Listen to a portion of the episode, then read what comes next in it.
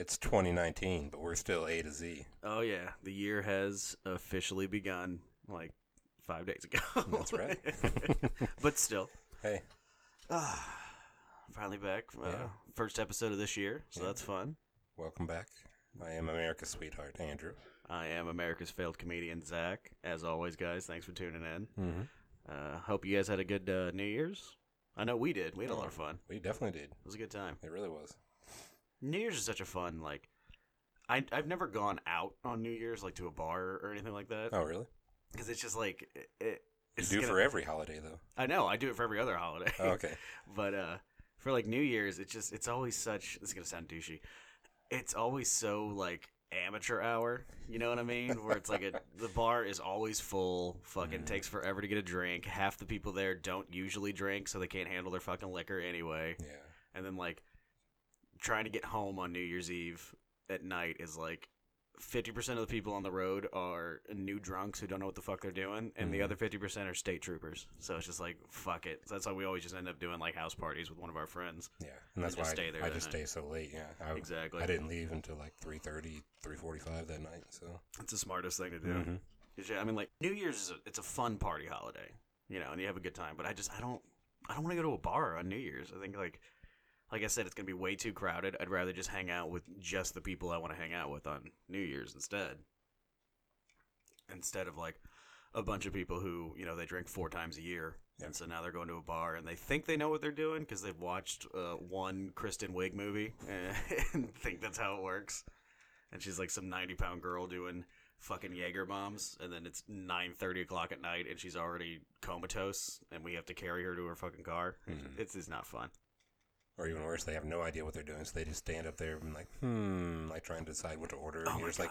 Like, I just need a fucking beer. Get out of my way. Oh, that is like the most irritating thing to me. You need to know when you get up to that bar, you need to know what you're ordering. Yeah. I do not want to ever hear the word when you walk up to a bartender, especially if I'm behind you, because I've already got my fucking order up in my head. It's usually a beer, or it's something simple like a Captain and Coke. Or like a whiskey soda, something like that, scotch and soda. Vodka water. Yeah, something quick. And give me that fucking bullshit where they go get like a meddler out and make a mint julep, because I will smash my empty beer glass into the back of your head because you're an asshole and you know it. And they're always the ones that get the bartender's attention like right away. And then after they get done finally getting their drink, and then you figure, okay, I'm next in line. He's going to come to me. No, it's like 7 minutes later before they get back to you. He's got to run down to the other end of the bar. Yeah. And I mean, it's not totally their fault because I used to be a bartender. I know what it's like. That's fair, yeah. And it's always – what really sucks about it, at least in my experience from like tending bar, is anytime you get someone who has like a really fucking elaborate drink order that they want, they always tip like shit every fucking time. That's so shitty. I'm like, you are – If they have to pull out second glasses to make your fucking drink, you better be dropping at least a $2 tip on one drink. Otherwise, you're a fucking prick. Yeah. Like, if it's that, if you can't afford that, you shouldn't be out drinking. Go out to your fucking, like, go to your house and learn how to make it yourself. And then you can realize how much of a pain in the dick that you are. Mm-hmm. And maybe grow as a person and become better, you piece of shit. Well, yeah, New Year's. We had New Year's. That was a fun time. It's a good time. Hope you guys had a lot of fun. Yeah. We did not get to play our podcast during the party, sadly, which would have been pretty funny, but, you know. I did play it in your ear at one point. I don't know if you remember that or not. Kind of. Yeah. It's all kind of blurred together. I know some of it. I know some things that happened that night, but not all. Not a full-on blackout, like a brownout. Okay. Full disclosure, you were the only kiss that I got at midnight. So, you're welcome. Yeah. That's how I do. I need to thank you. Yeah, I kiss everybody. I don't give a fuck. Yeah. I was pretty early on, though, so I felt pretty privileged. Oh, yeah, for sure. It was a good time. We had a lot of fun. Our friend Kayla was able to, like, make it through the night for the first time in, like, forever. She finished a bottle of wine on her own, which she never drinks that much. She spilled half of it on her, too. But she still finished it. That is a improvement from what she usually does. I love her to death. She is the sweetest woman in the world. Oh, absolutely. She, I don't even want to call her a lightweight because it's not her fault. She weighs 87 pounds. Yeah. So, but she's usually. And she hangs out with us. We're like true. Drinking game. Drink. Smash. Go. Yeah. And she's just not a big drinker. She's like a social drinker. Mm-hmm. She's like, what I say that I am. I'm like, yeah, I drink socially. Yeah. But, like, really, I'm just slamming drinks constantly, and I prefer it when no one talks to me when I'm drunk. You drinking socially, just you out in society as you drink. So it's just, see, I say it wrong, because me drinking socially means that when I drink, I'm actually able to be social and not want to murder every person that's in a room with me. But, yeah, no, she fucking... She dug deep and partied on with everybody, man. It was a good time. I was so proud of her. And she'd just gotten back from a cruise. Her and Brendan were on a booze cruise, like a week before, the week or 2 weeks before, or something like that. So. Damn. She was training. I was proud of her. Yeah, it was a good time. I hope you guys got super fucking smashed. Oh, man. Yeah, we're gonna get. This is gonna be a big listener question episode because I have been very shitty about answering the questions. That is on me. I apologize. So we're going to just devote this entire episode to answering listener questions. I think we have like a couple topics, but they're not going to be it's like 3 or 4 too big. Yeah, so. And they're all quick fire. Right on. Just throwing them out there because it's a couple of them are pretty big news. So we also have to talk about the movie we watched last week. Oh yeah, that was a pretty big deal. Yeah, it was. You want to start on that? Yeah, I think we need to. Let's air the grievances. Okay, let's go ahead and jump into that. Come at me, bro. If you guys follow the A to Z show on Twitter, you already know about this, but was it last Friday we did this? Last Saturday? Saturday. Last Saturday. So almost a week ago, we, I finally sat down and finished Suicide Squad. I've attempted it twice beforehand, so it took me 3 times to finally get through the movie, and I was not happy. As I knew you wouldn't be, but it was something you had to do. I agree, and I need to start forcing myself to get through more of the DC movies, I think. I think so. But even though it did not pay off for you, like quitting where you did was very beneficial to you. There was nothing redeeming after that point. Not really. I mean, like... The movie's so bad, you grasp at little things that are good. Like, there's a couple lines where, like, Harley Quinn makes a somewhat decent Harley Quinn joke, and I was like, well, that's kind of good, I guess, at least. Which, you know, that was, like, you're just grasping at little shit just to, like, basically keep myself sane. Because the entire time, I wanted just to grab a knife and draw a giant X through your projector screen and end the suffering that was that film. That is legitimately one of the worst films I've ever seen in my life. I don't know. There's something about, like, how do you get a group of actors playing comic book characters and be so boring? Exactly. That's what I'm saying. Like, there's talented actors in those movies. Mm-hmm. Like, they didn't get a bunch of, like, fucking schlubs off the streets. These are people who we've seen act, and we know they can act. They made Will Smith uncharismatic. You know how fucking hard that is to do? He's one of the most charismatic actors on the planet. Yeah. He draws you to his screen. He's boring as shit in that film. Yeah, and like, so cliche, like stereotypically, racistly cliche. That was actually my bit that was running me through that entire time because they made him like. It's almost funny because I don't remember if this happened or not when that movie first came out. I don't think people were complaining that they casted a black guy to play Deadshot. I didn't hear much from it. No, I don't remember a lot of it. So I don't think anyone complained that much. They're like, yeah, you know, it's Will Smith. That dude can act. Who cares? It'll be fine. Mm-hmm. And then they casted Will Smith, a black guy, to play Deadshot, and then they made him the most stereotypically racist fucking ghetto black character I've ever seen in my life. Fucking Robert Downey Jr.'s character in Tropic Thunder is... less offensive. Fucking no, not even less offensive. It's fucking less cliche than goddamn Will Smith was in that. Right? Like fucking Lazarus Osiris, whatever the fuck his name was in that movie, I forget. Yeah, that's a really good movie, by the way. Tropic Thunder. That's really funny. Don't get derailed. Keep talking. That's fair. We're suiciding. Like, yeah, fucking Robert Downey Jr. in legit blackface playing a black character was less offensive and fucking less cliche and terrible than how they wrote Deadshot for fucking Will Smith to play. Like, the only thing they could have gotten worse was if, like, he legit just had, like, Sambo fucking blackface makeup on. Oh, where the white women at? Hell yeah. It was fucking terrible. I think that line was actually in there. I think you're not wrong. I think he said something about, like, white girls be crazy. He should have just done like really hacky, like stand up at the Apollo black comedy. Be like, y'all see these white girls walking out here? Y'all see this shit? What the fuck? Oh God, it was so bad. It was like that. I'm not even black, and I was offended by it. I was like, how did anyone who's like, how the fuck were people mad about like Get Out and saying that movie was racist when that movie existed, and I didn't hear shit about that fucking. And I was like, that was far more racist than anything I've seen. Because hardly anybody saw it. So. That is a good point. Yeah, I mean, if you're gonna do a really racist caricature of a black person, make it in a shit movie that nobody sees, because then you don't have to worry about it. Like it was terrible. Like he's literally holding his gun sideways half the time, like he's on a fucking NWA record album. And then fucking, it was just, all of his lines were fucking terrible. He had no emotion. And I don't know if this was just a big paycheck movie for Will Smith. I would assume he's past that at this point. He's made so much money. I would think. You would think he's done making paycheck movies. Because he's made his fucking paycheck movies. He had like I Am Legend and, or something else he was in that sucked that was clearly just a paycheck film. Yeah, well, After Earth. I don't know. After Earth might have been, because he... Isn't he a Scientologist? He's associated with them. I don't know if he's official. I think his wife is a Scientologist. That might be what it is. But After Earth is like a Scientology film. It's like one of the books that L. Ron Hubbard, LRH, wrote. Okay. So that one I almost thought was like a passion project for him because he was like, yeah, LRH, Scientology, it's the best. Which it's totally not. You don't know that. What's your thetan level right now?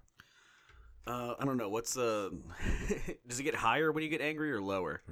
I don't know. Because if it gets higher, I'm at 1,000,000. If it gets lower, I'm at -8.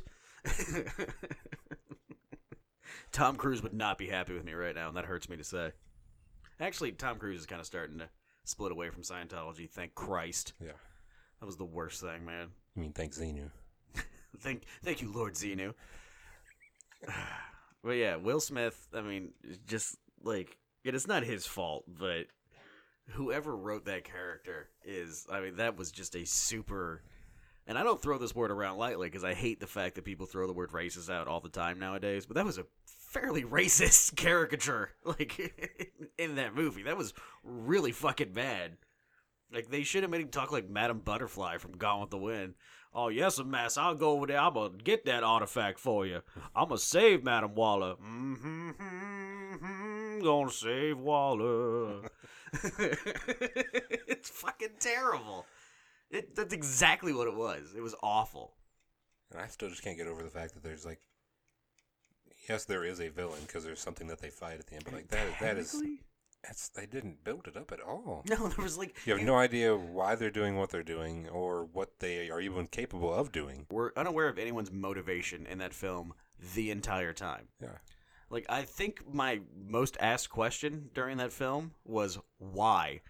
Because it was just like, we got to do this. And I would just yell, why? You've not set up why we need to do this. No. You just, it's your fucking coked out screenwriter was just like, oh, yeah, no, this needs to happen. So we're just going to make that happen. Yeah. And then they go to the Enchantress. Oh, yeah. And it's been 17 minutes since we've seen the Joker. Here, throw him in there. Mm-hmm. Oh, fucking Joker. Oh, my God. Like, why does he need to be in that movie? Why is Jared Leto playing the Joker is the biggest question I have. That's also fair. I'm fine with having Joker in that movie because you have Harley Quinn. You want to set up a little bit of the Joker, at least. He definitely didn't need that many scenes. No. Like, that was weird. Like, there was weird flashbacks to Harley Quinn shit for just no reason. And then, Jared Leto is a fucking terrible Joker. And anyone who says differently, I will literally fight you.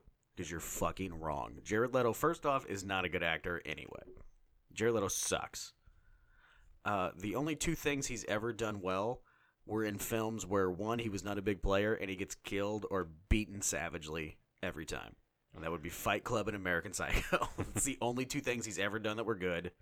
There might be one more that I'm forgetting. Requiem for a Dream, he's not bad. What does he do in that movie, though? I mean, the same thing they all do. He's pretty much just fucked up on drugs and then... Yeah, but he's just wallpaper for that movie. Like, you could cast any skinny white dude in that role, and that movie does not change. You can say that about Jared Leto's entire film career. Yeah, is that you can cast any skinny white dude, and it's the exact same film. There is no change in quality whatsoever. He is not a good actor. He's the same thing I was talking about like a couple episodes ago. We were talking about like Jake Gyllenhaal, where it's just like if he has a good writer and like a good filmmaker, then he looks good because they're just able to fucking lift him up. But all he does is read lines and has a pretty face. I did kind of like his band. I will admit that. Yeah. Was that 30 Seconds to Mars? Yep. Okay. 30 Seconds to Mars was an okay band. I can't listen to them anymore because I have such a seething hatred for Jared Leto. So that's another reason that I hate him, because now I can't listen to like music that I used to like when I was younger. So he's a real prick.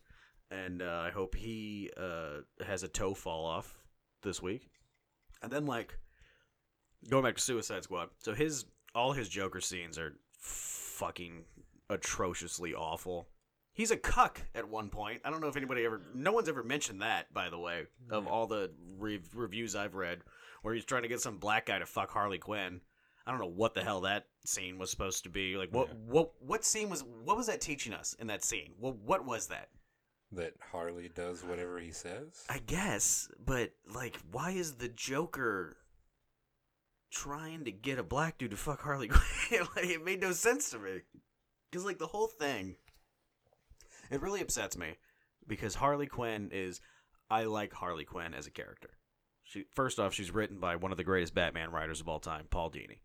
She comes from Batman the Animated Series, which is the greatest iteration of Batman to be done in animation or movie.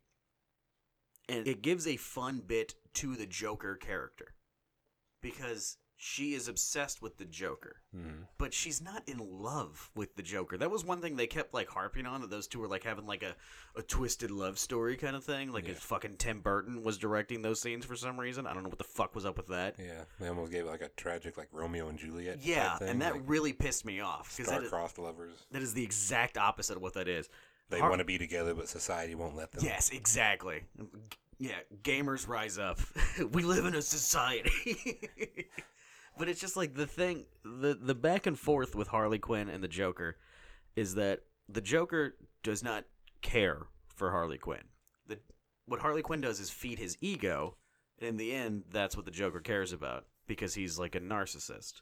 However, Harley Quinn is not in love with the Joker because he's like a twisted, hurt, sociopath brain, and oh, he's so twisted and dark, and yeah, like fucking Tim Burton wrote it. She's a star fucker. She's obsessed with him because he's like the David Bowie of crime. She's not in love with him. She says she's in love with him, but even she kind of deep down knows she's just obsessed. She's a groupie is essentially what she is. And to give it this like fake pseudo romantic twisted bullshit, like I'm supposed to like want them to be together, pisses me off the most. Yeah. Like that shit makes me so angry because there's It's either in one of the animated series episodes or it was in a comic book. I forget which one, where Batman's talking about Harley Quinn. And someone's like, well, don't you feel bad for her for what the Joker did? And he's like, no, she chose the Joker because he was famous. Everything she's done was because she thought he was a star and she wanted to be a star too. Yeah, that's like, the reason she becomes his therapist, because he's the tough nut to crack. Exactly, yeah. And then he's like, she's a criminal. And she's even worse than just a criminal, because the Joker at least doesn't have a reason for what he does. He is just insane. Harley Quinn is choosing to follow an insane person because he is flashy. Like, that's what you want to bring into that. We're like, we shouldn't be rooting for the Joker. Like, why was there a love scene in fucking Ace Chemical and whatever fucking Ghostbusters 2 slime fucking vat they were in? I don't know what that was. Because that's clearly not the Joker's origin story, because the Joker's wearing makeup through half of that movie, and you can see that he's wearing makeup, and he puts makeup on. So his face wasn't bleached by the chemicals, so that's a fucking lie. So why were we at Ace Chemical? What did that have to do with anything? Or was it just the fact that, like... It was a cool shot, man. Yeah, was it just a cool shot, and one fucking PA on that goddamn set had seen one Batman movie... And was like, oh yeah, they do the acid thing. Oh yeah, remember he falls in that vat of acid in the '89 Batman film. That's what, yeah. So yeah, we should totally do that. Like it did not fit the film, did not fit even the character of the Joker that you've created in that film. So what the fuck was the point? You're pissing in the wind, and by in the wind I mean in my fucking face. That's what that movie was. It was 2.5 hours of pissing in my face. only worse. I would have rather just got pissed in the face for 2.5 hours than watch that fucking abortion of a film. That's the thing, too. It was 2 hours and like 14 minutes long. Yeah, we had the ultimate edition. It was like the director's cut. Mm-hmm. Yeah, the director's cut should have been 2 seconds long because he should have just been like, no, we're not doing this movie. And just cut all of it because it was fucking atrocious. I do kind of want to move on, but I can't move on until I at least hear you talk about Killer Croc. No, we've got way more to talk about. And his dive into the water. We've got way more to talk about. First off, Margot Robbie is Harley Quinn. On paper, great casting. Okay. I mean, she's got the body for it. She's, you know, got the cute blonde hair. She and fucking Wolf of Wall Street, which we all know her from, because that's like where she got big, because she gets naked and she has a fucking perfect body on her. She's a gorgeous woman. We all know that. And she was hot as shit as Harley Quinn. I will admit that. I'm not going to sit here and lie. There were parts I liked of that movie. Mostly it was Enchantress and Harley Quinn. And if it was on mute, I would have enjoyed it more. But it's like... When I first heard that Margot Robbie was going to be Harley Quinn, I actually got excited. I was like, that's really good casting. Like, she has the body for it. She's clearly a good actress. I watched her in fucking Wolf of Wall Street. The girl can act. She knows what the fuck she's doing. And then she was in, what was it, Concussion? No, it was Focus. Focus. That's what she was in. And she was fairly good in that movie, too.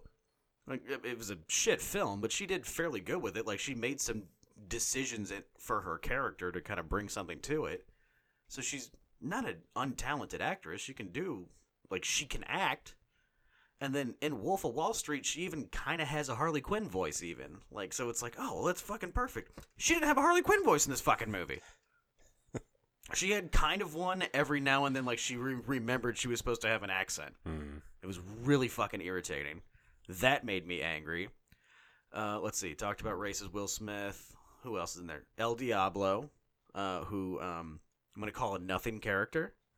Because they fucked up and wrote him too overpowered, and so then had to figure out how to not involve him until the very end where it would matter. Yeah. So it was just like, yeah, man, I ain't gonna do that, Holmes. Like, I don't do that no more. And then the end of the movie happens. He's like, okay, I'm gonna do that again. And it's like, cool. That was a really good character. Save everyone. Yeah, that was a really good character progression. You said you didn't want to fight anymore because violence killed your wife and your kids. And then now you decided that you're going to fight again because the movie needs to end. So there we go. That was great. Awesome choice. Enchantress was, she was stupid hot. I will admit that. Great body on her. That's what's her name? Cara Delevingne? Something like that, yeah. Who is also, again, a talented actress. I've seen her act. She can do good shit. Okay. She just had nothing to fucking do in that movie. So, and she's also way hotter as Enchantress as she is as like the fucking archaeologist doctor or whatever. By the way, worst archaeologist in the history of the world. Yeah. Like, I guess that was supposed to be her like origin backstory that we watched, but she's like the 2 seconds. Yeah, she's like digging through like Incan ruins, and it's like she found a temple no one's ever found before, and then she picks up like one ancient artifact and then immediately snaps the head off of it. And I was like, what? You're the worst fucking archaeologist ever. I watched every Indiana Jones movie. He never once intentionally breaks the fucking artifact. Because that's what you're there for. That's your treasure. You're a goddamn archaeologist. You son of a bitch. So yeah, that sucked. Ike Barinholtz was in the movie as like the prison guard. He was doing his best to like have fun with that. He was trying to make it funny, but he had nothing to worry. He was trying to polish a turd. And I think Ike Barinholtz is kind of a funny guy. Okay. He was on Mad TV for a long time, which I know that's like the great value version of SNL. Mm. But look at how much SNL sucks now. So Mad TV had its moments. Ike Barinholtz was also in Remember the Titans. He was the one big linebacker who like gets in a fight with like the black guy. Oh, really? Okay. I remember that, like, strong side, left side, strong side. Like, that was him and the other black guy. Yeah. And then Sunshine, the one quarterback with the long hair from California. That's the one that he kisses in the locker room to fuck with. Okay. So, that's also a great movie. And that shows that Ike Barinholtz can act, because he's really fucking good in that movie. So it looked like he was trying to do something with that character. But there was nothing to fucking do, so he was just kind of polishing a turd for 45 minutes, so that wasn't very fun. Let's see, who else was on the team? Captain Boomerang. Yeah, Captain Boomerang, who as I've said before, no one gives a fuck about. And his weapon is useless once it hits something because it doesn't come back. Literally, what did he do? He threw that once, I think, and then he just stands there the rest of the movie. Was that guy even Australian? Because I feel like his accent was fucking terrible. They should have, like, super Aussied him up like they did with fucking Deadshot. Just made him, like, Crocodile Dundee times 10. Like, let's have a Foster's and put some shrimp on a barbie. Like, the whole time. And then there was, what's the guy's name? Slipknot or Slip? Yeah. Nope, something like that, whatever the fuck. And then, you know, they kill him off immediately anyway. So they didn't even try to build his character. No. Because he doesn't even come in until later. I'm like... They bring him in, like, 5 seconds before they kill him. That's what pissed me off about it, was, like, it was almost too meta, where it's, like, you know, you clearly have to use that to, like, you have to kill somebody really quick to show that, like, oh, those, like, things in your neck are real. Mm-hmm. However, that would make way more of an impact if you would have given him an intro as well, to where we're like, oh, well, like, maybe these things are fake or something. Then you kill somebody off, you're like, oh, I thought he was going to be in the movie. That's fucking crazy. They just killed that dude off, like, immediately. But instead, they just sort of glossed over him and just, you know, like, blew his head off and slammed him against a building or something. Who cares? Nobody gives a fuck. Who else we got? Killer Croc. Killer Croc. First off, too short. I want to point that out. Yeah. In the comics, he's like 7 feet tall, and he's like 300 pounds. So he's like about my size in that movie. I mean, he's like my height if I lost. He's my height, basically. And then he looks like me if I lost maybe 20 pounds. Like, he's about my build, too. And he's supposed to be super fucking deadly and scary or whatever the fuck. He sucked and really had nothing to do. Never got into, like, his awesome, like, backstory that Killer Croc has. Oh, he has one? Oh, yeah, no. Killer Croc has a fucking fantastic backstory. But you would only know that if you've read comics. And no one involved in that movie has ever read a comic before. So that didn't probably matter. I've seen one. Yeah. They're like, I've seen tons of comics. I watch Comedy Central. It's fine. Don't worry about it. That's what we made this movie so funny. Yeah. That's right, Negro. I'm going to shoot somebody. I'm going to soft shoe for you.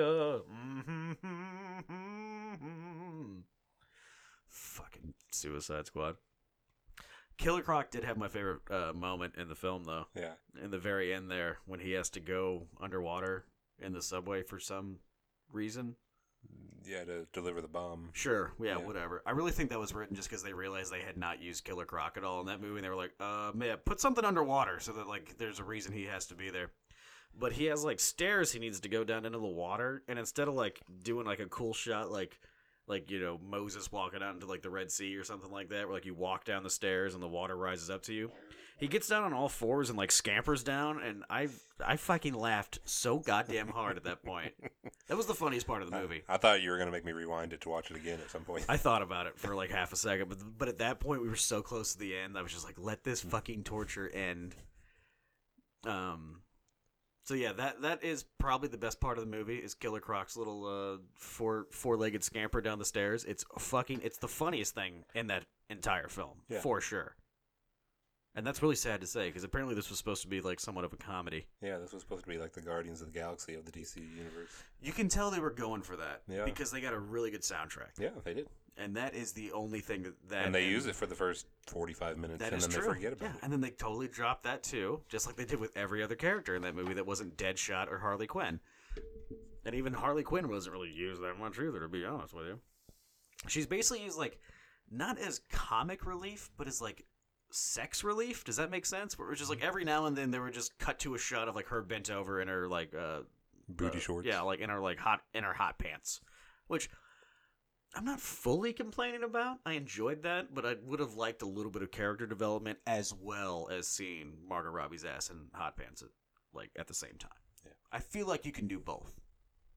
You can make a chick hot and still interesting at the same time.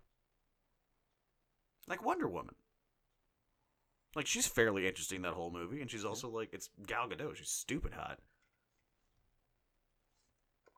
So yeah, Harley Quinn, instead of being the comic relief, which you would assume would be her role because she's literally named Harley Quinn, she is the sex appeal break for the movies. So just like, because their action scenes mean nothing. You can't even tell what's going on. It's just a shit ton of, like, smash cuts and darkness that you can't even fuck. Like, we tried turning the brightness up and it didn't help. I still could barely see anything in that fucking movie. Let's see, who else was in the... You were on Amanda... Amanda Waller. She has nothing to do in this film as well. She has, like, one moment where she's at a fucking dinner with a bunch of old white senators or something, I think is what they were going for. Mm-hmm. And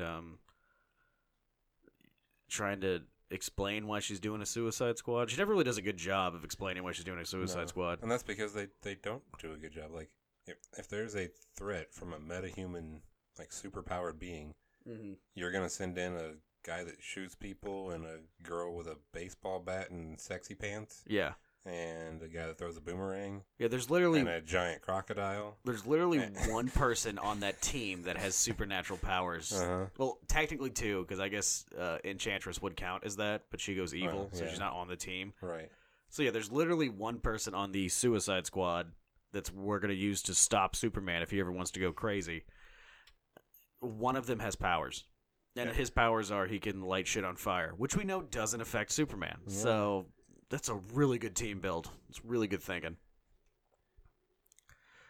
And let's see. I guess you work with what you got, but I guess. But like, I feel like there was the Suicide Squad has been a lot of iterations. There's a lot of characters. There's a lot of like, you know, lesser known DC characters you could have thrown in the Suicide Squad and made a good movie out of. Yeah. Or just maybe not have them fight a superpowered being. Put them up against, like, a crime syndicate. Yeah, there you go. Yeah, like a PMC, like a private military company takes over some kind of fucking city. Yeah, or something like, I just watched Dredd, like, send them into a skyscraper and let them fight their way up. Like, let them show why it's a Suicide Squad, because then it's like, they're going to go kill these drug dealers, and if they lose, then they fucking lose. Who cares? Who gives a fuck? Like, worst case scenario, we'll bomb that whole building with them in there. We don't care if they live. Fuck them. Right. We literally called them the Suicide Squad. That was the whole fucking point. Let's see, who else was in there? Katana, who... I forgot about her. Exactly. So did the screenwriters, so that's okay. There's nothing to feel bad about. She does nothing. Well, they also don't introduce her until halfway through the movie. Yeah, they introduce her halfway through the movie. She doesn't get a background story, and then I think she has 6 lines of dialogue. Yeah, that might be generous, but yeah. And we're told that she is, like, one of the baddest members on the team, but they never really see her do anything. So... Maybe next time, get the guys who wrote The Raid to write your fucking action sequences so we can see her do something cool and be like, oh, she is neat. All right, this makes sense.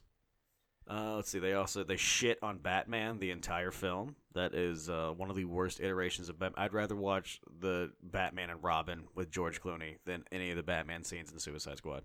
Yeah. And that's you like Batfleck.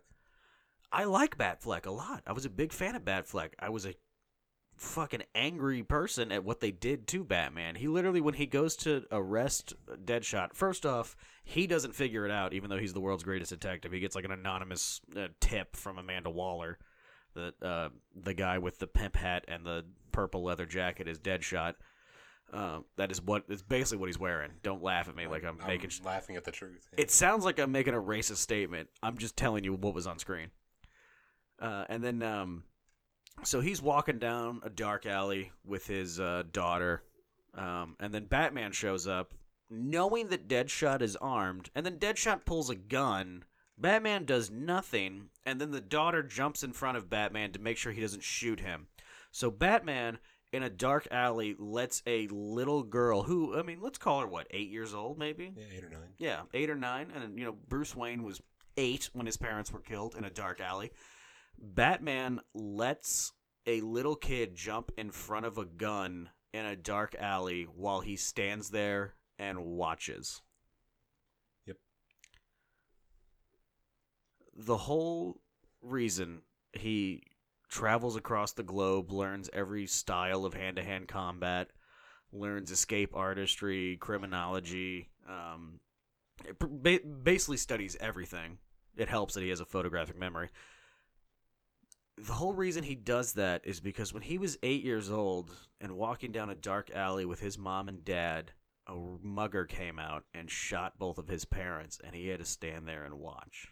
That affected him so badly that he never wanted another kid to experience that again. Unless maybe she's going to take a bullet for him so he can catch Deadshot. Yeah. Apparently. That's what pissed me off so much. I mean, it makes sense when you say it like that. I fucking hate you so much.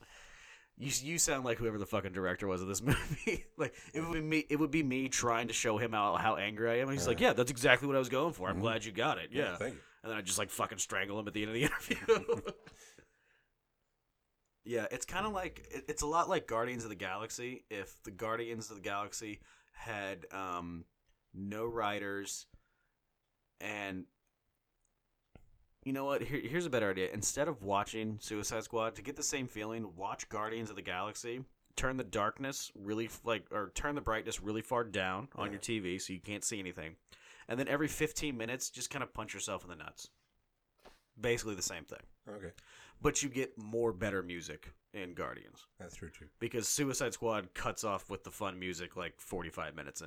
They have they blow their load. There's like 8 really good songs, one after the other. And then it just goes to, like, bullshit, like Hans Zimmer, bullshit, like, whatever the fuck it was, and it just didn't matter anymore. So, yeah, Suicide Squad. One of the worst films ever made. Yep. I am never going to get over that. You're welcome. Probably going to start watching it once a month. Yeah. That's the worst thing, too. Like, the fact that Guardians did it so well and proved that it could be done should have really made them stop and say, we don't need to be doing this. Exactly. Because there's no way, like... You saw how well Guardians did it. It had the same formula. We didn't know any of those characters. It introduced every one of those characters. Exactly. Gave them heart, gave them backstories, you know. Made us care. Made them, yeah. To where we would give a fuck if they won or not. We knew what the villain was capable of. We knew what the villain was trying to do. We knew why the Guardians wanted to stop them. Like... Yeah, exactly. It's like if you made Guardians, but you made the wrong decision the entire time instead of the right decision. Yeah. The Choose Your Own Adventure book. They just turn to the You Died page every time. Basically, yes. And it's like, it's Guardians gave you the fucking blueprint. You know what you got to do. Yeah. And then they skipped over all the important shit and focused on, like, the little, like, bits that we liked about Guardians. Where it's like, oh, yeah, they had a good soundtrack. And there was a lot of, like, bright colors. And, like, you know, the characters kind of, like, ribbed each other a little bit and stuff like that. And at one point, they're in a prison. And that's what they focused on, not on the... we took a lot of unknown characters from the Marvel Universe, introduced their stories to you really quickly, made you care because we gave them motivation and a reason for you to want them to win, and then we also threw in all these fun little action scenes and good music, and, like, they're criminals and stuff like that, so they're, like, good guy, bad guys, and that's always fun. Yeah. They focused on, like, the little shit. It's kind of like... It's like if somebody made you a really good pizza, right? And you focused on, like, the Parmesan cheese that you sprinkled on top of it. Yeah. That's essentially what it is. Yeah. Like, it's a delicious pizza, and all you cared about is the Parmesan cheese and the red pepper flakes. Mm. Where you're like, that's just shit that added to it that made it good. Yeah, something like that helped. But what was awesome was this handmade dough and this beautiful sauce and the cheese and the pepperoni. Like, don't focus on the red pepper flakes. That's all Suicide Squad is red pepper flakes. You got an entire pizza. Of red pepper flakes. You got red pepper flakes, and then the waitress farts in your face, too. And tells you to go fuck yourself. It's fucking terrible. And a New Jersey Harley Quinn accent. Yeah. Well, no, not really. No, she forgets her accent. She's like, yeah, fuck yourself. Is that the lovely stench of death?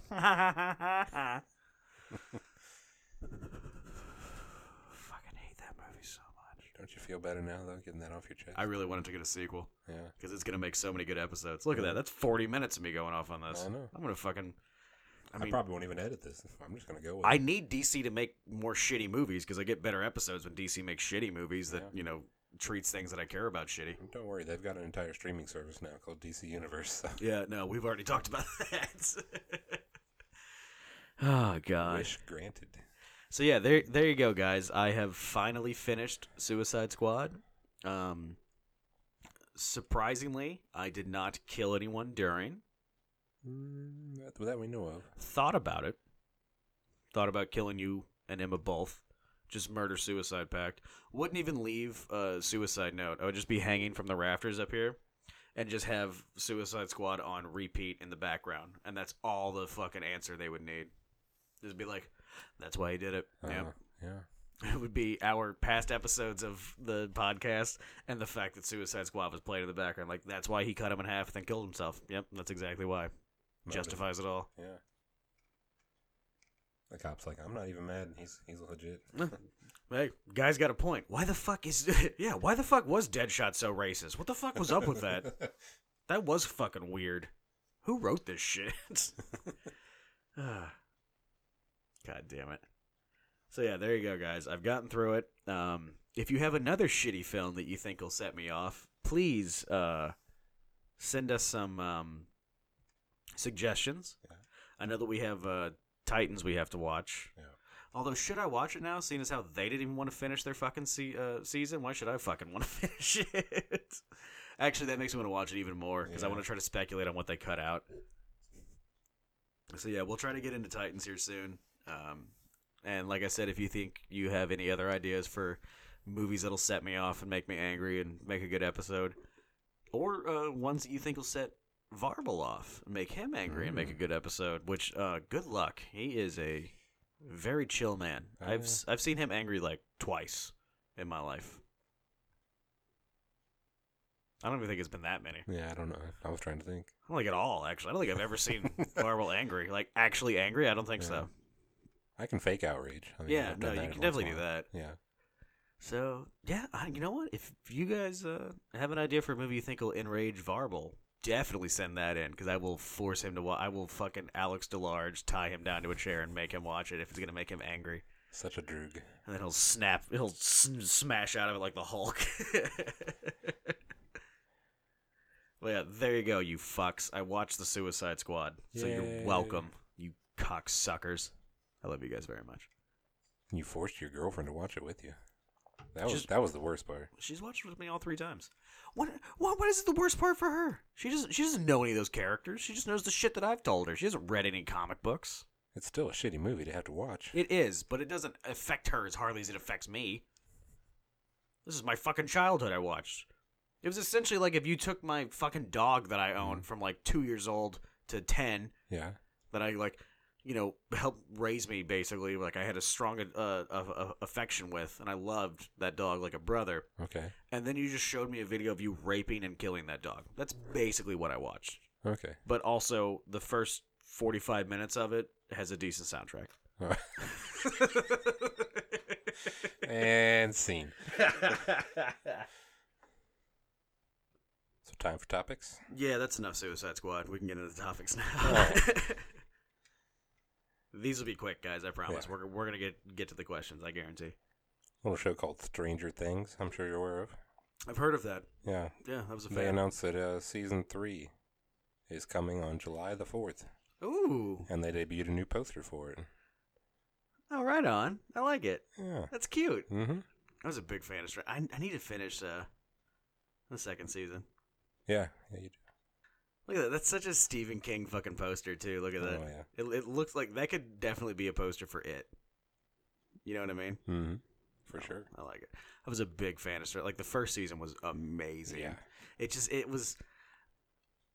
Like it was like an homage to every movie I've ever liked. And it was just so fun to be like, oh, cool, I'm not the only one who likes all these movies. Yeah. July 4th, huh? That's fun. Yeah. I like that. Gonna be set in the summer of 1985. Ooh, because she's still preoccupied with 1985. David Harbaugh, I love that guy. Or Harbor, how do you say it? Harbor. Yeah. Is it Harbor? I would say Harbaugh. Cool, that'll be fun. I like. I mean, I don't know anyone who didn't like Stranger Things. Right. And that the show is so amazing because, like, how do you get that many child actors who are that fucking good at what they do? You know what I mean? They fit their roles perfectly. Yeah.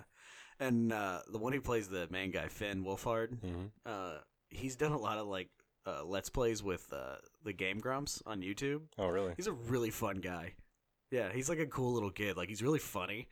And he's even in a music video for Ninja Sex Party. Really? Yeah. Oh, wow. Yeah, I'll show it to you after the podcast. But it's called Danny Do You Know? And it's like Danny writing a song to his like younger self about how like one day you're gonna be a rock star and everyone's gonna love you. And Finn plays young Danny. It's fucking hilarious. Yeah, don't let me forget to show you that. All right. The next one I just had to show you. It's gonna be spoiler heavy, but that's cool. All right, guys. Spoilers for what? The Heroes in Crisis series. Okay. This thing sounds like it's just a banger. We keep bringing it up, and it just keeps sounding better and better. We're going to have to check this out. Yeah, we're going to check. Ooh, look at fucking Harley Quinn on that. Mm-hmm. Hot. Hotness. This is from IGN's review of issue number 4 of the series. All right, guys. Spoiler alert for Heroes in Crisis. It's also spoilers for us, so because neither of us has read it yet either. So. Right, but I just had to show you this. Right on. If you want to go ahead and read it, yeah. Heroes in Crisis is based around DC's heroes trying to solve the case of a mass killing at a secret treatment center for superheroes called Sanctuary. As of this issue, which is issue 4, right? Mm. Okay. As of this issue, forensic scientist Flash, believes the killer is Booster Gold. Oh, yes! While the world's greatest detective, Batman, thinks it's Harley Quinn. Mm-hmm. Mm. But getting closer to the identity of the killer isn't what caused all the hubbub. Sanctuary is a place where heroes can go to receive treatment for PTSD-type symptoms that are a result of suffering violence and trauma while fighting crime. Well, I kind of like that. Having like a... It like makes them like human almost. That's kind of fun. The main form of treatment is for heroes to give confessions in an effort for them to get to the root of their issues. And while Batman built the place to be secure, along with some help from Superman and... I'm assuming Wonder Woman. Yeah. It just says, and woman. With help from Superman and woman. Let's all assume that's Wonder Woman. We learn that a mystery character known as the Puddler, who might also be the killer, has video footage of each confession and has been sending them to Lois Lane. As a reporter, Lois is duty-bound to report on the confessions, even if there will likely be consequences for Sanctuary superhero patients when their most personal secrets are revealed to the public. Ooh. The ending of Heroes in Crisis number 4... Okay, so major spoilers here, guys. Yeah. The ending of Heroes in Crisis number 4 saw her story go live, immediately sending shockwaves across the DCU.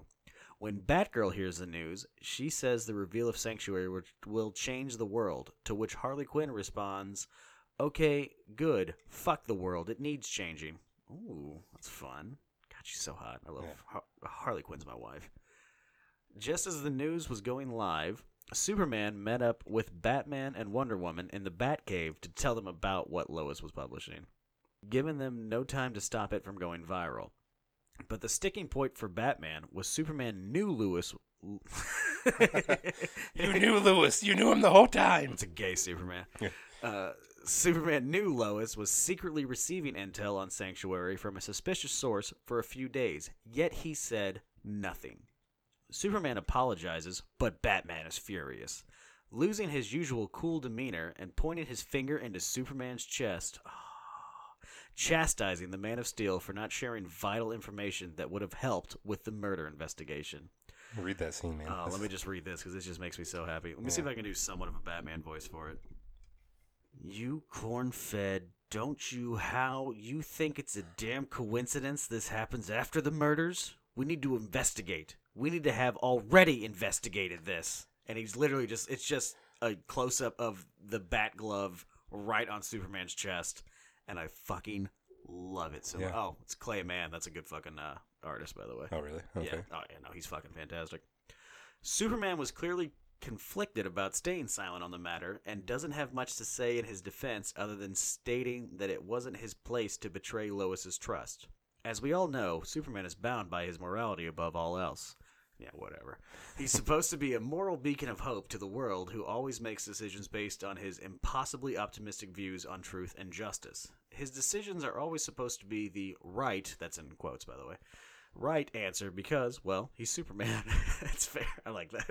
He's also a journalist, a profession with an ingrained set of ethics where all stories must be accurate, fair, and thorough, and sources must be kept confidential when necessary. Further complicating matters, he's married to a fellow reporter in Lois Lane. Yeah, I don't know if you guys knew that or not, but Superman's married to Lois Lane. Spoilers, sorry. So as her husband, he's committed to loving, protecting, and respecting her, both as his wife and as a professional. Typically, Superman sees the world in black and white, where it's easy for him to decide what's right and what's wrong. But Heroes in Crisis puts him in a rare, uncomfortable gray area that even his many great powers couldn't help him escape. Ooh, I'm super in. I can't wait to read this. That, however, doesn't sit well with Batman, who has a far more aggressive and brutal approach to dishing out what he sees as justice. That's like the cleanest way to describe what Batman does. He snaps arms. Then again, Batman is a master of spying, clandestine operations, and keeping secrets, so he doesn't have much ground to stand on when it comes to blaming Superman. No, I mean, that's fair. That's what makes good writing. Yeah. Yeah. Still, we might have just witnessed the fracturing of DC's Trinity. Ooh. Wonder Woman didn't express much more than shock at Superman's actions, so we'll have to wait and see where she stands on the matter, given that her trusty lasso makes her a virtual paragon of truth. Thus far, all of the heroes have been on the same side. But will Batman, Superman, and Wonder Woman be able to deal with all of their innermost traumas being broadcast to the public and catch the murderer responsible if they can't trust each other? Heroes in Crisis is only just approaching the halfway point, so we'll have to wait to find out. This sounds fucking amazing. I cannot wait to read Heroes in Crisis. That's going to be amazing. Yeah. Oh, yeah, I saw that panel, and I was like, well, I have to give this to Zach to read. That's exactly what I want to. I love Batman and Superman going at each other. It's always good stories. It really is. On both sides.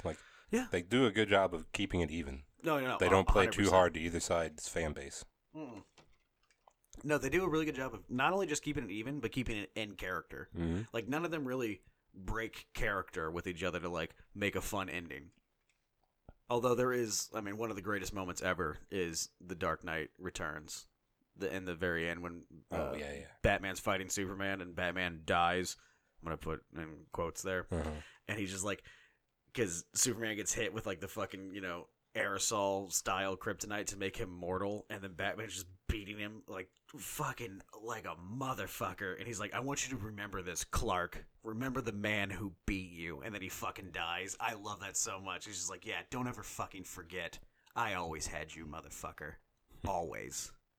I'm fucking Batman. Speaking of Superman. Yeah, I'm going to have to buy... I might have to get on my Comixology and buy all the back issues and then subscribe to Heroes in Crisis so I don't miss out on it. Yeah, guys, run out there. If you haven't read Heroes in Crisis, I think you should because I'm going to start. And if you have, send me your thoughts. Send them on Twitter. Try not to spoil too much, but give me your thoughts on what you think it is. All right, go ahead. Next topic. Next up. Aquaman's been doing really good at the box office. So excellent. Yesterday on Instagram, Henry Cavill wanted to give him a little tribute. I don't know if you saw this. With the caption, "How'd I do?" Oh, that's cute. So it shows him submerged in water, up to his nose, holding up a fork. Yeah, super close to the camera. Mm-hmm. It's a really fun little shot. And, yeah. God, he's got a hairy-ass chest. Yes, look at that. Does. Motherfucker.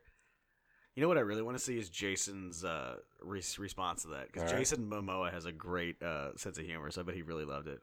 There we go. Jason Momoa replied in the comments of the post saying, "Thank God you were already cast for Superman. I'd be out of a job. Love you, brother. Mahalo for the support." He's one of the coolest dudes in the world. Yeah. Man, I'm dead serious. Jason Momoa is the man. Yeah, I thought you'd like that. That's really fun. I like to see them having fun. It's almost like we should do that in the movies, maybe. Whoa, hang on. That's not dark enough. Only the Suicide Squad gets to have fun in the movies. Whenever you crawl on all fours down the stairs. Now, Jason Momoa is, first off, a fantastic casting for Aquaman. Mm. And he's also an amazing actor and is far too pretty. The only reason any of us ever get laid is because Jason Momoa allowed us to get laid. Every time you get laid, you should thank Jason. Just send him a little tweet. Be like, hey, man, thanks for letting me bang my girlfriend, because I know you could have had her, but you didn't. Thanks for passing on that for another week. I really appreciate that. Thank you, sir. Did you ever hear, do you listen to the Joe Rogan podcast at all? No, I haven't. Okay. It's really good. It's amazing. I'm a big fan of Joe Rogan. He gets a lot of different people on there. Okay. But he has a story about meeting Jason Momoa on they had a plane together or something like that. So they were sitting next to each other, and he's like, yeah, he goes, kind of don't like the guy now. He's like, because he's way too tall and way too handsome, and he was just a fucking sweetheart the whole time. And how dare he? You can't have it all. Yeah, you son of a bitch. You'd be perfect like that. And this last topic I had was just it's heartwarming. It's very touching. Right on. So this week, DC honors Stan Lee in each of their comic issues. Wow. Every single final page in every comic book released this week is a black page with white writing saying, with utmost respect, from the distinguished competition, Excelsior, in memoriam to Stan Lee, 1922 to 2018. Oh, wow. That is so fucking classy. That's amazing, man. I'm actually getting a little choked up just looking at it. Like, it's so. And I know you know, but anybody out there that doesn't know, distinguished competition was what Stan Lee used to call DC. Yeah, that's what he used to call DC, exactly. Yeah. Oh, that is amazing. God, that's so fucking beautiful, man. Oh, yeah.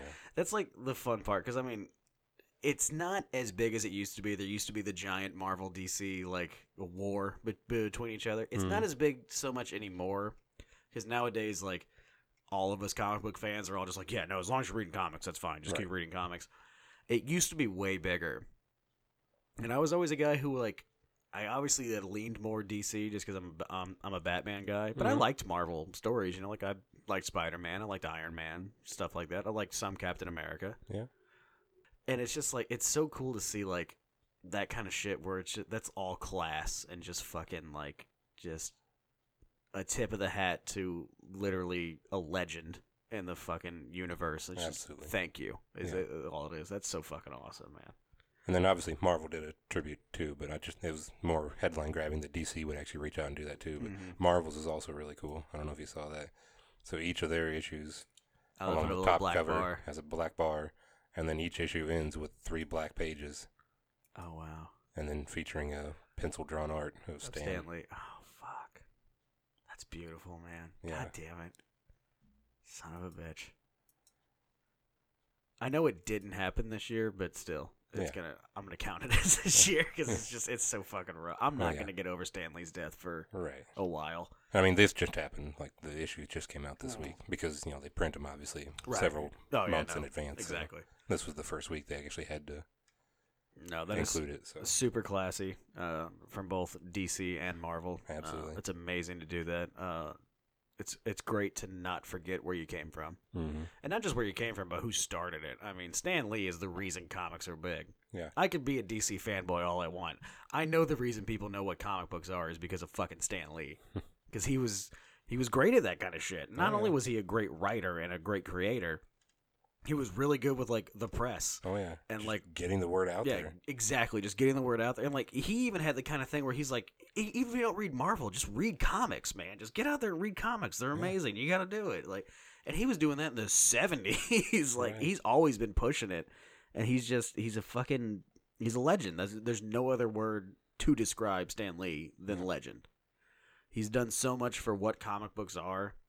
And then you look at, I mean, the money, and not just the money, but the impact that Marvel has made on the world nowadays with, like, I mean, Marvel movies they're fucking events. They're like fucking the new, like, more people see the new Marvel movies than vote for the president of the United States. Yeah. You know what I'm saying? Like, and I mean, in the country of the United States, more people will see those movies than vote for the president. Like, that's how big fucking that is. And that all came from fucking Uncle Stan just doing his shit and making sure that we knew about it. So, and I mean, and he also, no one has anything bad to say about him. I mean, except for a little bit from Ditko, but that's okay. Yeah. They kind of work their shit out. There's nothing wrong with that. It's the same thing with Bob Kane and Bill Finger. So I'm not pointing fingers. So that's a nice joke. Yeah. I'm not pointing fingers or anything. I'm definitely not besmirching the name of Stan Lee. I would never do that. It'll happen to us eventually. We're going to argue. We're going to fight. Oh, yeah, for sure. And then I'm going to totally sell you out and take all the money. Yeah, I know. Yeah, you know what's going to happen. Yeah, you know what's good. The writing's on the wall. Literally, I'm just writing on your wall. Like, I will sell you out. You ain't shit. But, I mean, it's all just been, like, Uncle Stan has done so much for pop culture, and, like, he's always, no one has anything bad to say about him, and he was always, like, and I say this word not ironically, he was a legitimate social justice warrior. Like, people have turned that into, like, a shitty term at this point, but, like, he legit always stood up for social justice. Like, all of his stories were about the downtrodden and, like, the bullied and the exactly the bullied, the oppressed, things like that. I mean, the fucking X-Men. Professor X and Magneto, that's literally Martin Luther King Jr. and Malcolm X. That is what those two characters are based on. Yeah. While he was writing those in the 60s when that shit was happening. And he's a white Jewish guy from the Bronx, and he was just like, yeah, no, this is a serious thing, and we need to all like respect and love each other, so I'm going to write these two characters. And that's why Magneto was never that big of a villain. Yeah. You know, like, he always wrote him as like, technically Magneto has a point, but he's going too far. And that always brings like the best parts of the X-Men shit is when Magneto and Professor X are talking to each other, because they have such a like a respectful adversary thing for each other. Where like they don't hate each other at all. No, no. They just disagree with how each other does it. They actually do love each other. Exactly. They really do. They just disagree with each other's outlook. Right.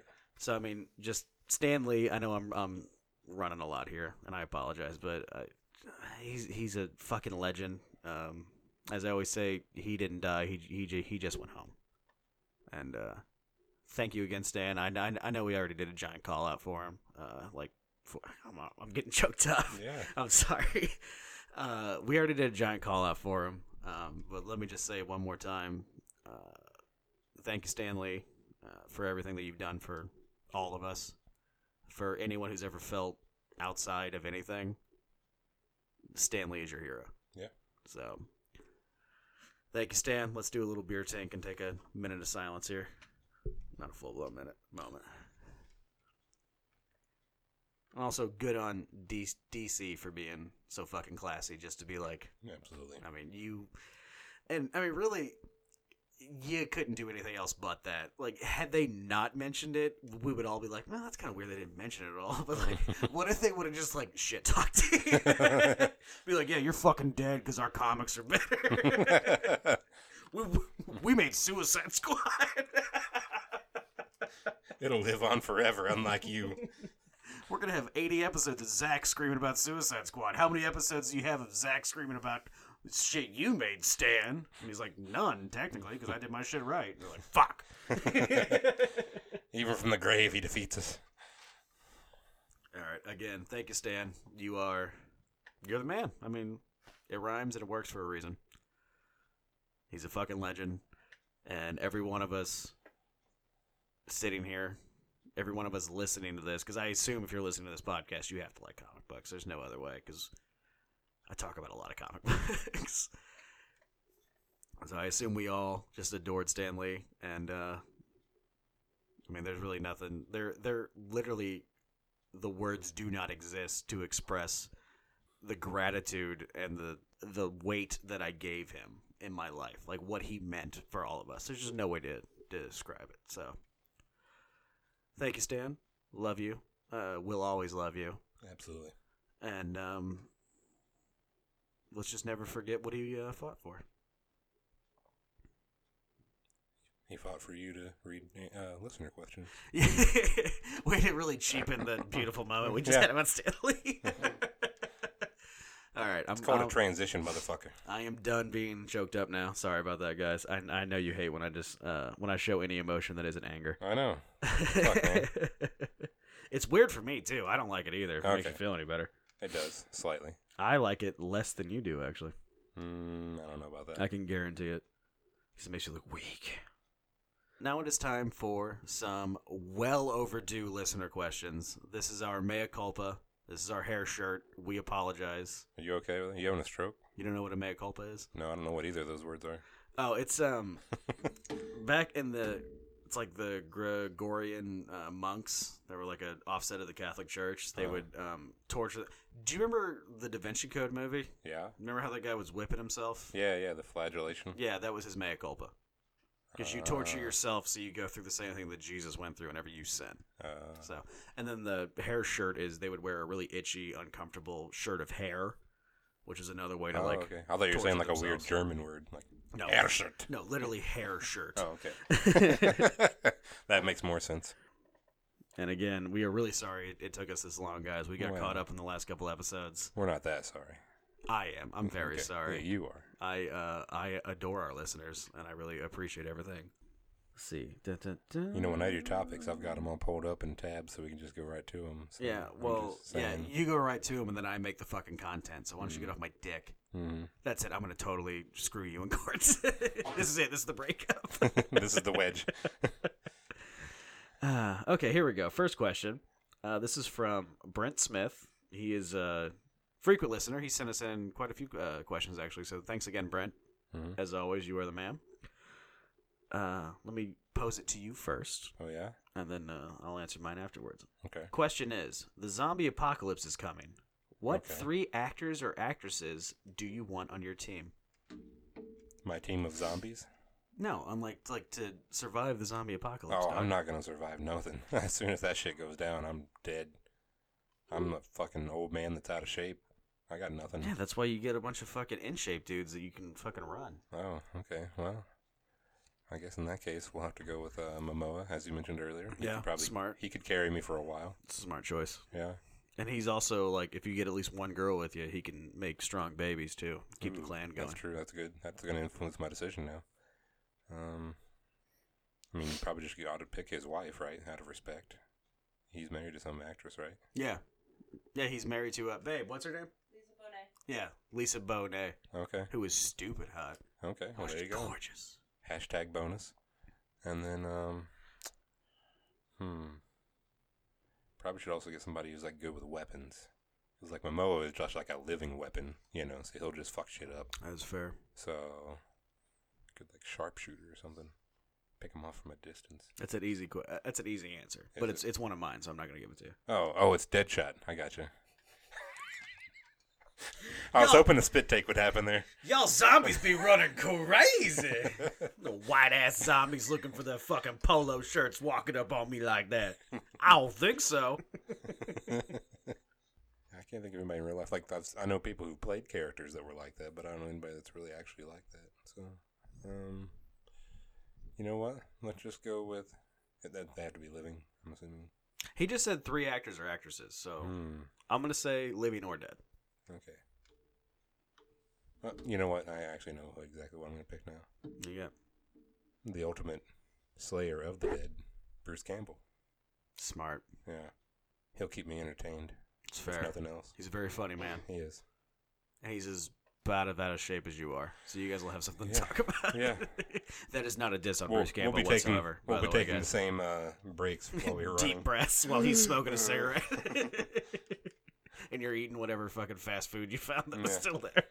Out of a styrofoam container in the trash. There's half a Baconator in this dumpster. What the fuck? And he's like, groovy. By the way, do you ever catch yourself saying groovy, like, unironically, just because of all those movies? Because I do it constantly. Oh, yeah. It's ingrained in me now. I'm glad that I'm not the only one. You are the only other person who's watched those movies as much as I have, so I'm glad to know that you do it as well. You still need to finish the show, too, man. It's so good. I agree. I need to make Emma watch them all, and then she can watch the show, too, and I think she'll... Because I think she's going to love them. She watched Army of Darkness, I think. I think it was a night when I was really high, so don't worry about it. You're such a failure. Yeah, no, it's my fault. She hasn't seen all the great movies. Yeah, it is. From fucking 20 years. You've been together how long now? 4 years. Yeah, that's time enough. Actually got that wrong on the last episode, by the way. Did you? So, yeah, I have to throw out an apology. Mm-hmm. I said 3 years. It's been 4. Ouch. She was nice enough to point that out to me. It's 2019 now, too, so it's 5. No, it won't be 5 until this November. It was 4. You actually go on the date, not the year. Yeah, exactly. Okay. So, no, she was nice enough to remind me. She carved 4 marks in my chest while I was asleep. So, okay. Yeah, that way I won't forget. Sweet. Yeah, coming in November, you get that diagonal. Yeah, that you can put a diagonal on me. I don't know what I'm going to do. Yeah. All right, so I got zombie apocalypse is coming. I got 3 actors or actresses, right? Yeah. And clearly I'm running this clan. I'm going to build this world back in my image while we fight off these zombies. Let me just interlude. I was in a movie. I have an IMDb credit. So if you want to pick me as one of your actors, I'm available. No. Come on, man. We could podcast the apocalypse. Who we going to podcast to? The fucking zombies? It ain't going to work. That's basically what we're podcasting to do now. That's a fair point. Yeah, we're podcasting to myself at work like next week. Yeah. Take a break. Let's see. I got 3 actors or actresses. So I'm going to go. Let's see. I think first I'm going to go Gary Oldman, because he seems like a smart guy. He can handle like the brainy shit that I might not be able to handle. That's true. If you're going to be the leader, you're not going to be able to come up with a plan. So, and then I'm going to need a woman so that I can start repopulating this earth with my strong warrior seed. So I'm going to need an equally strong warrior woman. Okay. So I'm going to go Gwendolyn Christie. Oh. Yeah. Fucking, if you guys don't know who Gwendolyn Christie is, she is Brianna Tarth in Game of Thrones. Also was Captain Phasma in one of the shitty Star Wars movies that nobody cares about. Yeah, Force Awakens. But she's super tall, and she's also super hot, by the way. But she's got a strong warrior gene in her, so the fucking babies we would have, they'd be fucking monsters. We'd take this world over. And then, because I need someone who's weapons trained, Keanu Reeves. Yeah. You forgot all the fucking weapons training he did for the John Wick films, you fucking idiot. That was the one that I was thinking of that I wasn't going to tell you because it was my answer. Yeah, drop the ball there. So yeah, me, Gary Oldman, Gwendolyn Christie, and Keanu Reeves, and then we build a warrior race of not even humans. We're like almost demigods at that point because we're all just so fucking strong. And then you have so many extra supplies that you welcome me and Bruce Campbell and Jason Momoa and Lisa Bonet. I'll definitely welcome Bruce Campbell for sure. Yeah. And then, I don't know, Jason Momoa's a little too pretty. I feel like I'd have to argue with him a lot. So, because he's not going to let me fuck him, and that's going to make me angry.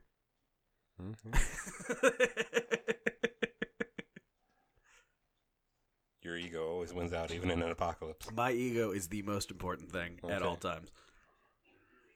Oh, here's actually, speaking of my girlfriend, here's a question from my girlfriend. Oh, yeah? How dare you forget our anniversary? Is that what it is?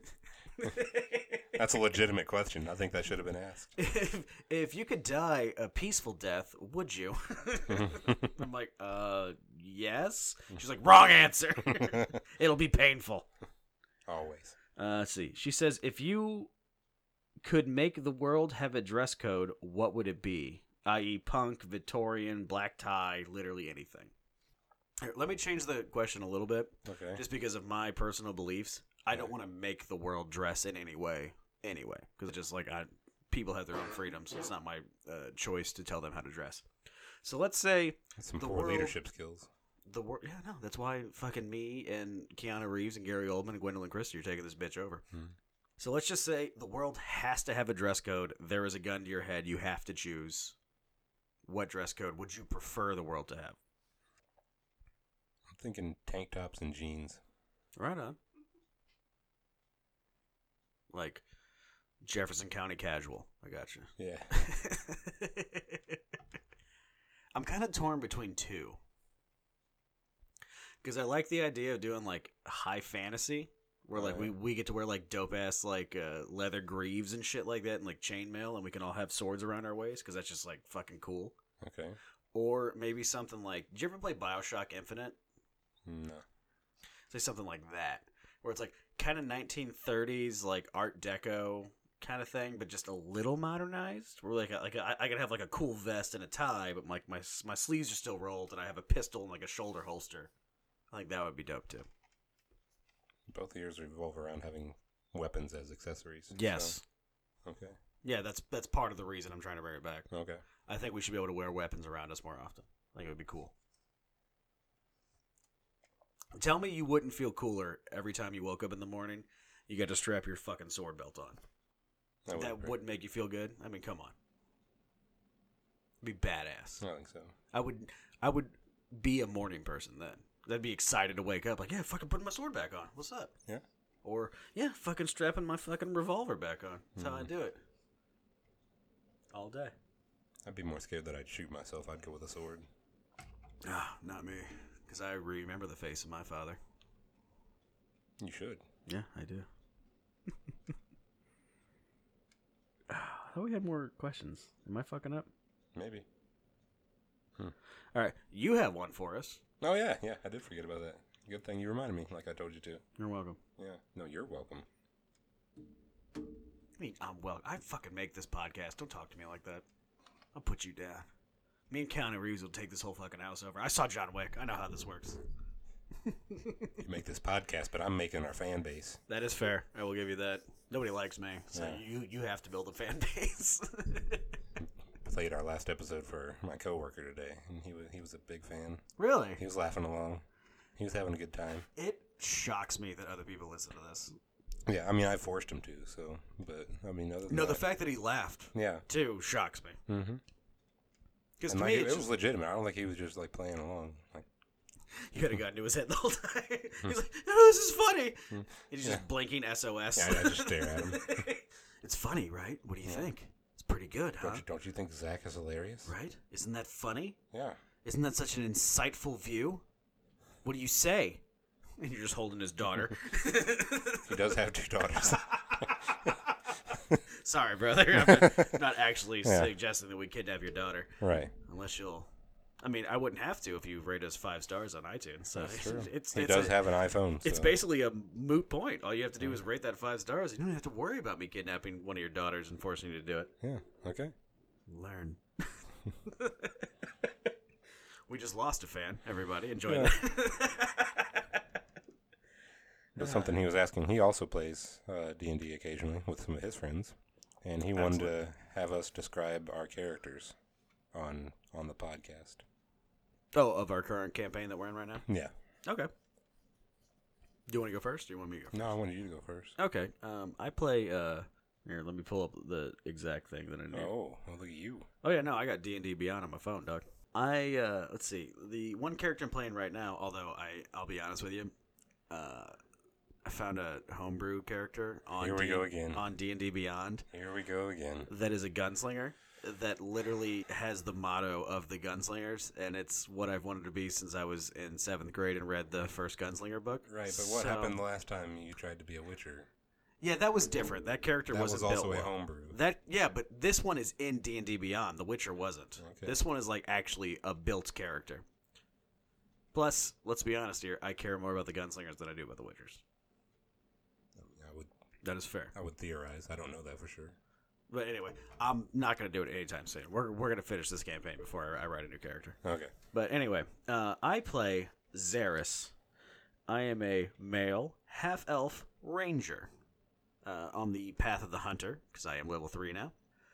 Mother is a full elf. She's taught me to heal and worship the wild mother and listen to the forest. My father, a hunter, has taught me to shoot, to track, to skin, to craft.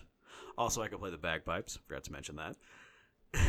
Because I forgot that I could do that until one session we have where I forgot that I picked that. Xeris is basically just sort of an adventurer. Likes to roam from town to town looking for the best bar he can find. He is quite a big fan of ale.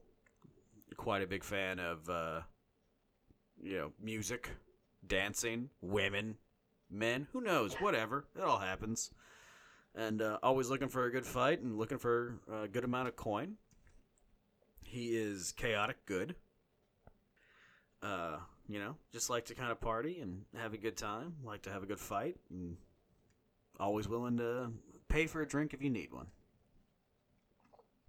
That would be Xeris, the half-elf ranger. All right. I was doing a Critical Role intro there for half a second, then I forgot that you guys don't know my backstory. So I play Hjolgrim. I'm a hill dwarf, ostracized from my community for reasons unknown. Homosexuality. Mm. I'm a cleric, devoted to the Tempest Domain. Mm. I call upon the power of the storms. Excellent. I have a +2 knowledge whenever it comes to the history of rocks.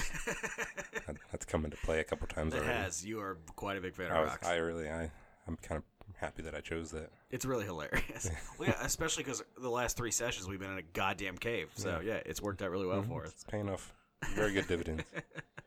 Whenever I designed my miniature, because we had those gift cards. Yeah, I forgot to do that so far. I still have it, but I haven't done it yet. The base of my character has rocks coming up out of it. So excellent. Yeah, I love it. I had to add that. I love that so much. Yeah. Not much more to me that's of yet has been known. So Hjolgrim and Xeris are pretty good, they're pretty bros. We're friends. I tolerate you so far. Yeah, that's more than I can say for most people. No, I was talking about our campaign, not in real life. Oh. Oh, I forgot to send you the D&D meme that I saw the other day that made me laugh. Oh, yeah. It was like a Photoshop of the Clerks movie poster, mm-hmm. where instead of clerks, it said clerics, and it was like a bunch of like artwork of like different clerics. It was like, they'll heal you, but they don't like you. Yeah, I forgot to send that to you. Sorry. And if they roll shitty like me, they only heal you for like 2 points. So. That's fair. I've actually been rolling better, man. You're welcome. You missed it last week. I really did. Yeah, I became a hunter because we got to that like ability. Uh-huh. And I'm almost overpowered at this point. At level 3? Almost. Damn. Because here's the thing. My plus to hit on my longbow is +7. And if I hit a creature that doesn't have its max HP points at that moment, so it's like as long as it's been hit once, like I mean, literally even one health point lower than its max. If I hit them, I roll for damage, and then I also get to roll an extra 1d8 and add that to it. Every attack. Damn. Or every turn, technically. Oh, but basically okay. It's every attack, because I can only attack once per turn. So far. Yeah, so far. So yeah, it's like... really overpowered. Like, if I get, like, a heavy-ass, like, a plus bow or anything like that, like, I can start doing really damage on that, I'll just start one-shotting dudes at that point. I got several kills in our last session that you weren't there for. All right. Is that all of our questions? I think we got to all of them, right? That's all I know about. I think we got to all of them. Really sorry that took us so long, guys. I apologize. And, call it my New Year's resolution. I will get to every one of your questions very promptly. Please keep sending them in. I apologize it took that long. Yeah. It's my fault. It is nobody else's fault but me. I was being a real dick. I apologize for that. It's too late to apologize. It's too late to apologize. Like the fucking Jabberwockies do that dance. Yeah. You remember that? America's Best Dance Crew? No. It's a great show. Nope. Anyway, though. I think it's about time we start wrapping this up, eh? All right, probably. Yeah, it's a pretty good episode. This is our first episode of 2019. As always, we... And it's also episode 19. Is it really? Yeah. Oh, shit. And I'm reading The Dark Tower right now. This is all wrapping together. Cause a wheel. Shit. Yeah, I'm definitely going to have to make a gunslinger character to kill Zarasos tomorrow. Done and done. Just kick Alex's door. No healing needed. Just kick Alex's door and guess what? You need to kill me off again. Because I keep changing characters. Anyway, though, seriously, guys, I am going to be 100% more into answering the questions. I'm sorry. We got caught off on a lot of different tangents in the last couple episodes. We never got a chance to get to them. It's my fault. I'm the one who always runs off on the tangents, so... Right. We hope you had. I'm sure you never will again, so this will be great. No, it'll definitely happen again, but I'm going to make sure to still get the questions in. Oh, okay, that's fair. That's my New Year's resolution. So, there you go. But as always, thank you so much for listening to us, guys. We fucking love you. You are the best. We hope you had some laughs and had some thoughts and everything else from this fucking podcast. If you enjoyed it, send us more questions in or comments. If you got ideas for movies that are going to piss either one of us off, also send those in. You can send it to the podcast on Twitter at the A to Z show. As you already know, that's the number 2Z. A number 2Z show. Send it there. Send it to our email if you want instead, and that's... a2zshow.ask@gmail.com. You can get there. You can also follow both of us on Twitter.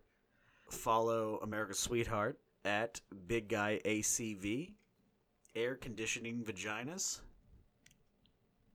That's the NATO phonetic alphabet. Like if you're in the military, that's how you have to call it out. Okay. Or you can follow me at Melch Knows Best. MELCH Knows Best. Again, hope you guys had a lot of fun. I know I did. Glad to be back broadcasting. Still hate Suicide Squad. Can't wait to read Heroes in Crisis. And as always, here's to you, Stan Lee. And we love you guys. You know what? Let's start this fucking year. And let's get it hard. Okay. What's up? Let's go. Love you guys. Love you, Varble. What's up?